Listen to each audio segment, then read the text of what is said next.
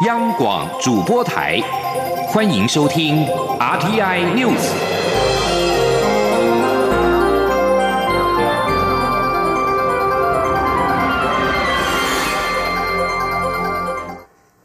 各位好，我是李自立，欢迎收听这一节央广主播台提供给您的 RTI News。交通部长林佳龙因为台铁泰鲁格号事故请辞获准。行政院今天宣布，现任交通部政务次长王国才升任交通部长。行政院院长苏贞昌表示，希望新的交通部团队可以务实主导台铁改革，秉持一个安全、两个安定、三个目标的原则完成任务。一个安全就是必须做到行车安全，所有轨道周边跟涉及行车的安全都要进行盘点评估。而两个安定就是做到财务安定跟员工安定，三个目标就是要兼顾有车有票、安全准时到，让民众搭得到车、买得到票，做到按时出发，也准时到站的要求。交通部政务次长王国才升任交通部长，对此林佳龙表示肯定，强调王国才是国家的人才。王国才则表示将接续。林佳龙部长优先进行台铁改革。记者吴立军的报道。交通部十九号下午举行林佳龙部长欢送会后，行政院也同时宣布由交通部政务次长王国才接任交通部长。对此，林佳龙肯定国才是国家的人才，也相信这两年多来他和三位次长共同拟定的政策会延续。他也对接手的新任部长及团队充满信心。王国才则表示。他这几天接连参加三场泰鲁格事故罹难者公祭，看到许多家属的悲伤与无奈，因此提供台铁行的安全将是他继任后的优先要务。未来也将投入铁道局及公路总局的能量，来补足台铁工程方面的弱点。王国才说：“我愿意全力以赴，接续将部长。”把台铁改革当做一个最重要的事情，我们希望是在这个月底、四月底以前。把台铁现在的一百八十四处工地做一个盘整，然后在一百天内完成各项的改善。针对外界质疑王国才督导的交通部重大工程督导汇报，去年十月就发现事故边坡工地未设置护栏，却长达半年未改善。王国才坦诚，交通部家大业大，正在进行的工程达数百项，因此未来查核方式。也将从书面改为现场查核。至于台铁公司化的议题，王国才则指出，会先从台铁组织局部调整及财务改善做起。他说：“前面先从。”台铁组织的局部调整，然后接的就是财务的课题。让财务课题，等一下五点半还开第三次的会议。行政院也希望能够对台铁体制做一些改善，因为体制改善以后，它的相关养护的工作比较没有后顾之忧，所以我们是整体来盘点。怎么样来协助台铁？王国才强调，如果前面做得好，台铁同仁的权益也不受影响下，再来谈下一阶段的组织改造。至于悬缺四个月的台铁局长人选，王国才也说，最近就会公布。中央广播电台记者吴丽君在台北采访报道。交通部次长王国才升任交通部长，在野党立委认为，以其经验而言，接任交长是意料中的人选，但是也呼吁王国才上任之后要速提台铁的具体改革方案跟时程。三十一家医院今天开始开放预约自费接种 A Z 疫苗，各医院的门诊迅速额满，预约潮相当的热烈。对此，中央流行疫情指挥中心发言人庄仁祥今天表示。首波针对自费接种试出一万剂的疫苗之后，会视施打的情况评估增加剂量，尽量满足民众的需要。记者刘品希的报道。A Z 疫苗自十九号上午起开放全台三十一家医院预约接种，二十一号开打，不少医院预约爆满。像是台大医院，平日每天上午、下午各开一个门诊接种，一个诊共有六十个名额，到四月二十三号的预约都已经额满。台北马街医院则是平日每天上下午各开两个诊，一个诊的名额同样是六十人，到四月二十六号也全都额满。对于公费接种率不佳、自费预约夯的情况，疫情指挥中心发言人庄仁祥十九号下午在疫情记者会中表示，许多民众有出国工作等需求，但目前公费接种还没有排到这些人。他认为这跟公费自费无关。庄仁祥并指出，目前是计划提供一万剂疫苗给自费民众，其中包含完整接种两剂，所以接种人数为五千人。对于自费预约快速额满，是否会扩大提供剂量？庄仁祥说，在公费疫苗还有剩余的情况下，当然会考虑再提供更多剂量给自费族群。等打到快要五千人时，再评估还要试出多少剂量，会尽量满足民众需求。针对目前有关自费的施打的对象，因为有一万剂嘛，哈，目前看到的就是呃，开始的几天，那都有似乎有些。医院有相当多人都有去预约哦，像某个医院可能有几百人哦，那但是都在一万人以内嘛哈。那这个部分我们都还会再做做后续的参考。那先先让这一波呃有需要打的人先打啊。那呃后续如果要扩大的部分再扩大。那这些事实上在也是前几天而已哦，我们还会再做观察。此外，庄仁祥再次说明，A Z 疫苗属于多剂量包装，目前一瓶平均可以打十点六人。有些医院规定预约一定要打十人才能开瓶，指挥中心已经跟医院还有卫生局沟通，采弹性做法。如果当天医院只开一瓶疫苗，至少要有八人施打；如果是当天的最后一瓶，则至少有六人接种就可以。希望让更多人接种，提高疫苗的接种效率。央广记者刘聘熙在台北的采访报道：A Z 疫苗自三月二十二号开打至今将近一个月，累计全台湾共三点二万人接种，其中出现三起严重过敏反应的病例。台湾目前拥有三十多万剂的 A Z 疫苗，但是快一个月才打了百分之十，三万多剂。国民党立委徐志荣今天在立法院未还委员会质询时，担忧接下来如果一口气到货几百万剂，该怎么处理？对此，卫福部部长陈时中表示，如果没有照齐成，太快给太多的话，台湾就无法销售，可能就会不收。国发会今天表示，香港影帝黄秋生是获准核发文化艺术领域的就业金卡，在去年七月就获得通过。将会享有健保、减半课税以及自由出入台湾国门等。记者杨文军的报道。国发会指出，就业金卡自二零一八年二月推动以来，自二零二一年三月底已核发两千四百四十七张。尤其 COVID-19 疫情爆发以来，申请人数激增，许多国际优秀人才，包括港澳人士，纷纷来台申请。近期，美国籍百万网红莫彩希就获得就业金卡，引发关注。国发会副主委高先贵指出，香港影帝黄秋生以其曾经获得国际性电影、广播电视、流行音乐领域重要奖项的资格，获准核发文化艺术领域的就业金卡，在去年七月就通过，将享有健保、减半课税、自由出入台湾国门等优惠。金卡的居留期限最长为三年。他说，然后很很重要的就是说，他还可以享有所谓的这个多重出入国。的许可，意思就是说，他你拿到就业金卡的话，你就可以呃比较自由的进出台湾的国门。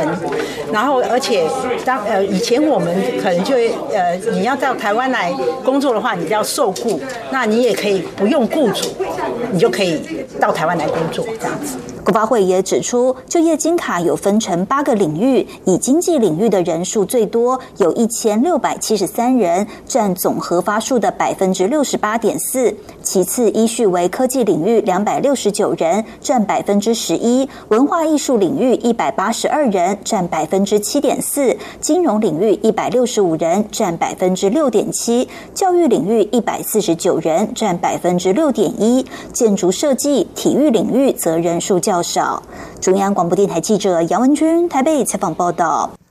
日本将于两年之后将核废水排放入海，引发周边国家反弹。国民党立院党团提案，建请立法院做成决议，要求政府对日方倨傲无礼的作为表达遗憾，并提出严正的抗议。对此，民进党立院党团决定采正面对决，将提出版本要求日本排放核废水必须符合国际标准跟跨国长期监控，并且期盼朝野共同支持就事论事。记者刘玉秋的报道。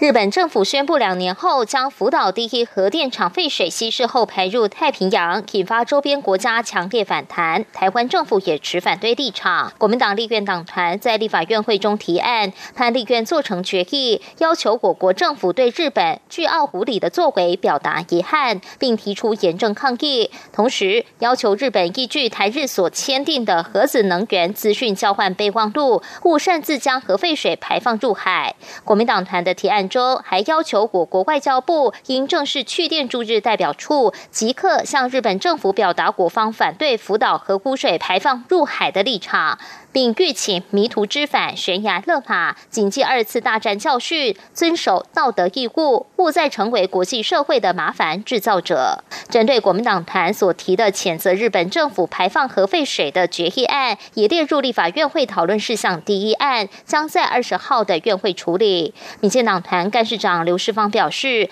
民进党团也将提出版本，要求日方排放核废水需符合国际相关标准。此项提案也会寻求其他各。党的支持，谈立愿做成共同决议。既然是要排放核污呃核呃核灾废污水的话呢，它必须要有一些认知啊。除了跟那个呃呃这个国际的标准要能够一样之外。我们也希望可以有那个长期而持续的这个监控，而且是跟国际政府组织，包括跨国的这个渔业组织一起来做监督跟监控。如果呃其他的党呃愿意跟党团愿意跟我们一起共提的话，我们认为这是最好。民进党团书记长卢志正日前受访时也指出，民进党团就事论事，若国民党团提案的意见与民进党团意见一致，民进党团就没有必要反对。反观如果要夹杂政治议题到决议文，就属。于政治操作，其目的要不是外交上反日，要不就是对内修理民进党，不是真正要确保国人权益，将没有意义。由于蓝绿阵营各自提出版本，但决议文字有所差异，还需朝野协商。若无法达成共识，恐得诉诸表决。中广电台记者刘秋采访报道。虽然俗称武汉肺炎的 COVID-19 疫情的疫苗已经在各国展开接种，但是疫情仍在延烧。路透社报道，日本近期确诊数的增加可能会让日本多数地区再度重回紧急事态宣言。东京都跟大阪府都着眼于重启限制措施来防范疫情的扩散。新一波的感染也让举办东京奥运的准备工作更加复杂。计划在今年七月举办的冬奥，已经因为去年的全球疫情而延后一年。亚洲多国近期都疫情升温，新加坡连续四天出现了确诊 COVID-19 的本土病例。新国卫生部今天就通报新增一起本土病例，十九起境外移入，累计达到了六万零八百五十一人确诊。另外，泰国爆发第三波的 COVID-19 疫情，十四号开始连续六天的单日新增超过一千起的病例，各地的床位不足，至今累计已经达到四万三千七百四十二例，其中有一百零四人死亡。而美国也没有休息，美国最高防疫顾问佛奇今天表示，美国仍然处在的危险状态。法新社报道，美国达成全国半数成人至少打过一剂疫苗的里程碑。但是每天仍然新增加确诊病例超过六万例。秘鲁将在六月举行总统大选的第二回合投票。根据民调机构秘鲁易普所十八号公布的最新调查，社会主义者卡斯提佑将会拿下胜利。调查显示，卡斯提佑以百分之四十二的支持度领先右翼对手藤森惠子、前翼藤森庆子的百分之三十一。世界第二大产铜国家秘鲁在四月十一号举行总统大选，但是没有任何候选人取得过半的选票，必须由得票最高的两位候选人进入六月六号的第二轮决选。这项民调是在第一轮投票之后所做的首项调查。卡斯提奥原本是知名度不高的工会领袖，但意外的在第一轮投票取得了领先。这里是中央广播电台台湾之音。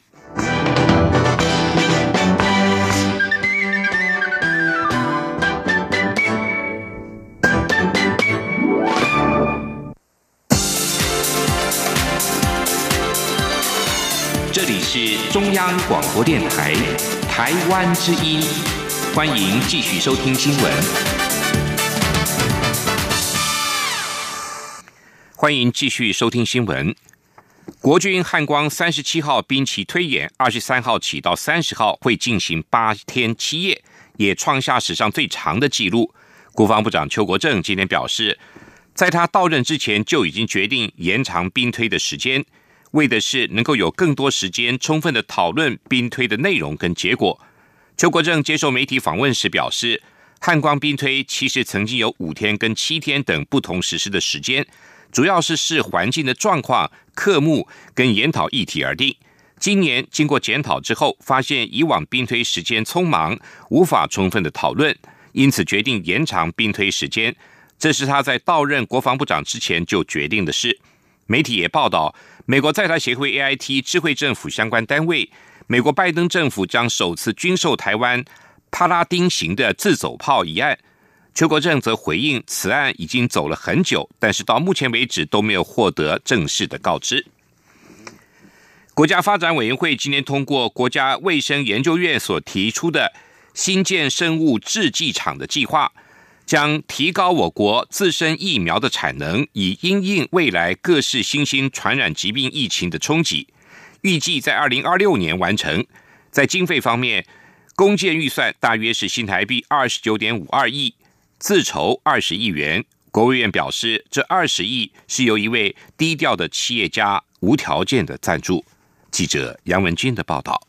国家发展委员会十九号通过财团法人国家卫生研究院新建生物制剂厂及战略平台资源库计划草案，将以三点五年的期程进行新建硬体及两年 GMP 验证确效，合计五点五年，预估于二零二六年底完成。国卫院院长梁庚义指出，尽管台湾这次防疫表现佳，但也看到台湾疫苗研发能量有许多缺口，像是疫苗自制能力不。足也没有能力在短时间内量产出一百万剂疫苗，简体也没有国家级单位做搜集，是很严肃的国安议题。这次的计划除了可以增加量产外，平时也可用于卡介苗、抗蛇毒血清制造、流感、肠病毒疫苗等都有帮助。在经费方面，国发会通过公建预算约二十九点五二亿，自筹款则要二十亿。国卫院说，这二十亿是由一位低调企业家无条件。赞助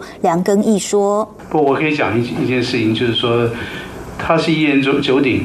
对我而言，他是，可是他也为了表对自己的负责任，他写了一个承诺书，啊，呃，不然不是一个到底还是个白纸黑字，一个承诺书，很清楚的表，就是说分五期，每一期到某一个里程碑以后，他这种就四亿的经。”尽管国发会及国卫院皆三缄其口，但卫福部长陈时中去年十月就曾在立法院证实，该位不具名的企业家正是润泰集团总裁尹衍良。中央广播电台记者杨文君台北采访报道。前考试院院长、国民党中评会主席团主席徐水德日前辞世，在今天举行告别式，蔡英文总统亲自出席并颁发褒扬令，表彰徐水德对国家的贡献。多位国民党政治人物也都缅怀徐水德留下的典范。国民党主席江启臣也覆盖党旗，颁发褒扬令，感谢徐水德替国民党的付出。记者王威婷的报道。前考试院长徐水德日前辞世，蔡英文总统十九号亲自出席徐水德的告别式，并且颁发褒扬令，表彰徐水德对国家的贡献。徐水德历任台湾省政府社会处处长、高雄市长、台北市长、内政部长、驻日经济文化代表处代表等职。包养令提到，徐水德在考试院长任内订定人事法规，增益文官培训保障，优化升迁甄审制度，健全退抚基金和推动行政中立等贡献。蔡总统并在徐水德灵前献花圈，行礼致祭。由于徐水德也是国民党中评会主席团主席，包括前总统马英九、前副总统吴敦义、前立法院长王金平、前国民党主席连战吴伯雄等国民党要员都出席致哀。国民党主席江启臣替徐水德覆盖党旗，感谢徐水德对国民党的贡献。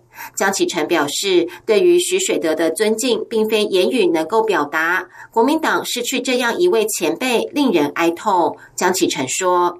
对他的尊敬啊，不是言语能够表达，所以我们也非常呃哀痛哦，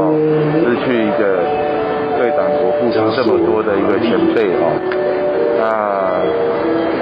今天感受特别多了，因为。”我的主席主席当选证书是他颁证给我的，那今天我来颁证给他包养，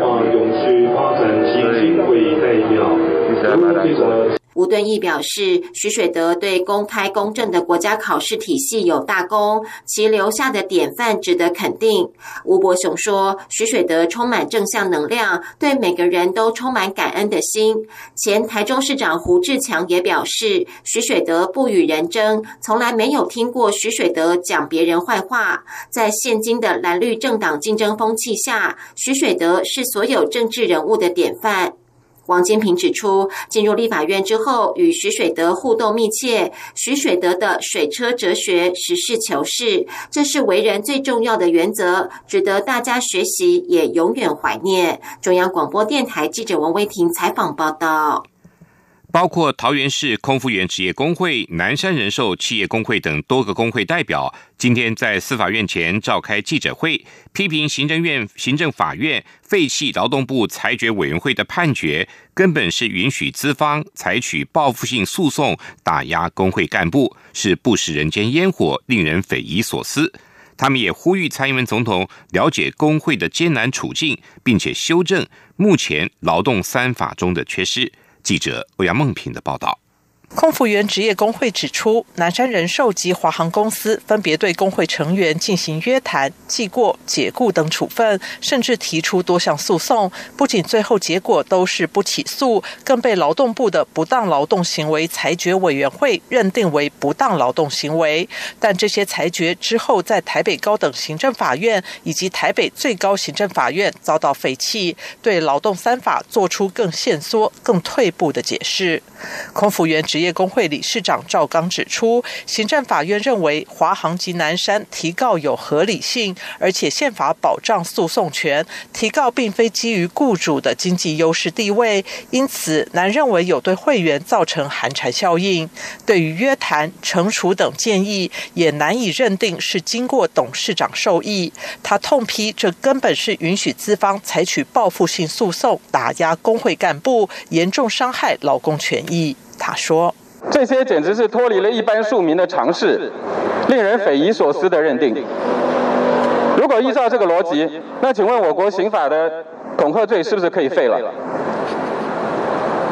那资方打压工会，只要董事长他不肯出面公开承认是他的指挥或授意，那是不是就没有人需要负责了？”南山人寿工会前理事长严庆龙也指出，劳工在诉讼过程中面对强大的资方，遭受失去工作、家庭经济等身心压力，何来诉讼对等？他呼吁蔡英文总统关心现在劳工面临的问题，了解工会的艰难处境，并修正劳动三法中的缺失。工会代表们将申请书及象征日前爆出多名法官接受富商窝茂中宴饮馈赠的衬衫送交司法院，希望司法院正视台湾劳资关系的不对等问题，不要让法律成为资本家对付劳工的武器。对此，司法院发言人张永红回应表示，关于劳工团体的诉求，司法院已经收到，将转交相关单位参考。司法院也预请社会各界尊重审判。独立。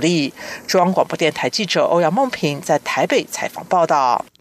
在摄影界期盼多年之下，国家摄影文化中心台北馆历经了多年的筹备，终于要在明天全面对外开放参观，象征台湾摄影跟影像艺术迈向新的里程碑。记者杨仁祥、江昭伦的报道。在文化部长李永德、国立台湾美术馆梁永斐、资深摄影家庄林等艺文界及摄影界代表见证下，历经多年筹备。台湾首座国家级的摄影与影像艺术机构——国家摄影文化中心台北馆，十九号举行开馆典礼，正式宣布二十号起全面对外开放。国家摄影文化中心台北馆落址于市定古迹大阪商船株式会社台北支店，包含地下一层及地上三层，二楼及三楼设置展览室、教育推广空间及行政区域等，未来将成为台湾摄影及影像艺术新据点。文化部长李永德致辞时表示，国家摄影文化中心台北馆的成立，除了感谢历任文化部长支持，也要特别感谢摄影界以及多年来曾参与发动、共同努力促成摄影中心成立的社会公民们。李永德强调，摄影是把瞬间化作永恒，透过摄影家敏锐的洞察力，将当时社会时代的容颜永续留存下来。这不只是艺术，更是历史记录。未来国家摄影文化中心也将先负起典藏、推广与接轨国际重要功能。李永德说：“未来哦，我们摄影中心的这个对于资产的收集哈，对于艺术家的鼓励啊，对于这个作品的哈这个呃研究啊、推广啊等等呢，哈，包括当然包括典藏了。”这些东西都非常非常重要。作为一个呃摄影这个呃中心呢，它必须要发挥它博物馆的功能哦，在研究推广啊，尤其建构台湾的摄影史啊这个部分呢哈，那么杨明会一定会啊这个文化部共同来支持。资深摄影家庄林除了感谢各界与政府的努力，让台湾摄影家与台湾摄影作品终于有了一个家，他也提出多项建议，包括国家摄影文化中心组织定位应该更清楚，并给予足够的经费人力支持。结合民间团体策划大型摄影艺术博览会，在其他地方设置更多分馆，带动台湾影像文化全面提升发展，并引进摄影专业学者、艺术界等协助展览策展与研究。庄林说：“对于今后本馆的展览，希望除了关于历史脉络的这个展现，也能够扩及到摄影在当代艺术表现上的。”呃，这个实际的表现，跟他的呃实质上的成就。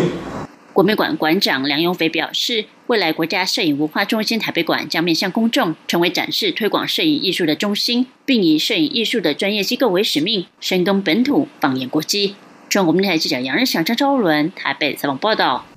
继续为您报道今天的前进新南向。前进新南向。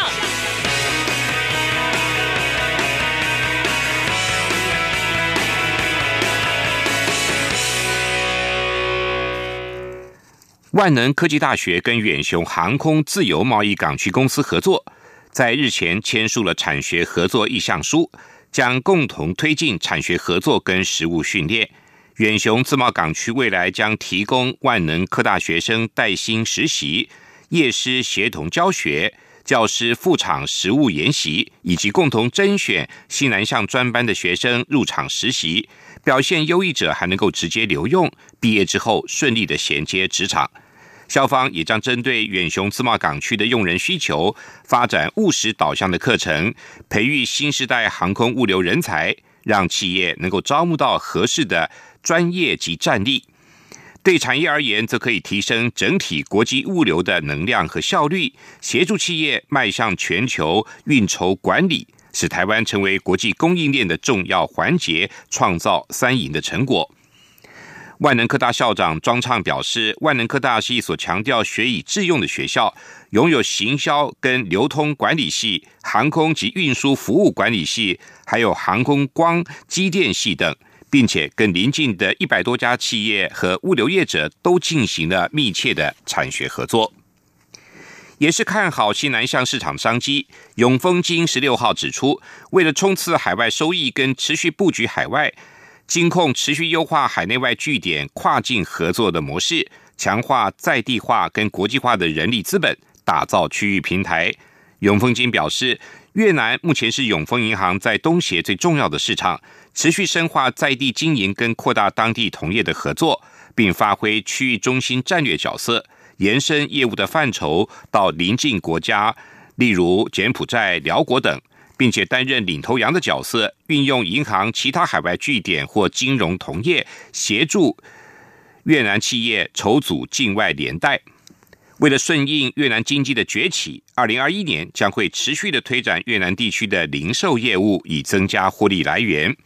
永丰金还表示，在 RCEP 的贸易协定之下，相关不受关税影响的产业，以及东南亚新型城镇化的建设、基础建设跟重大建设工程等，将会是永丰金租赁未来东南亚经营跟布局的重点。以上这一节 RTI News 由李自立编辑播报，谢谢收听。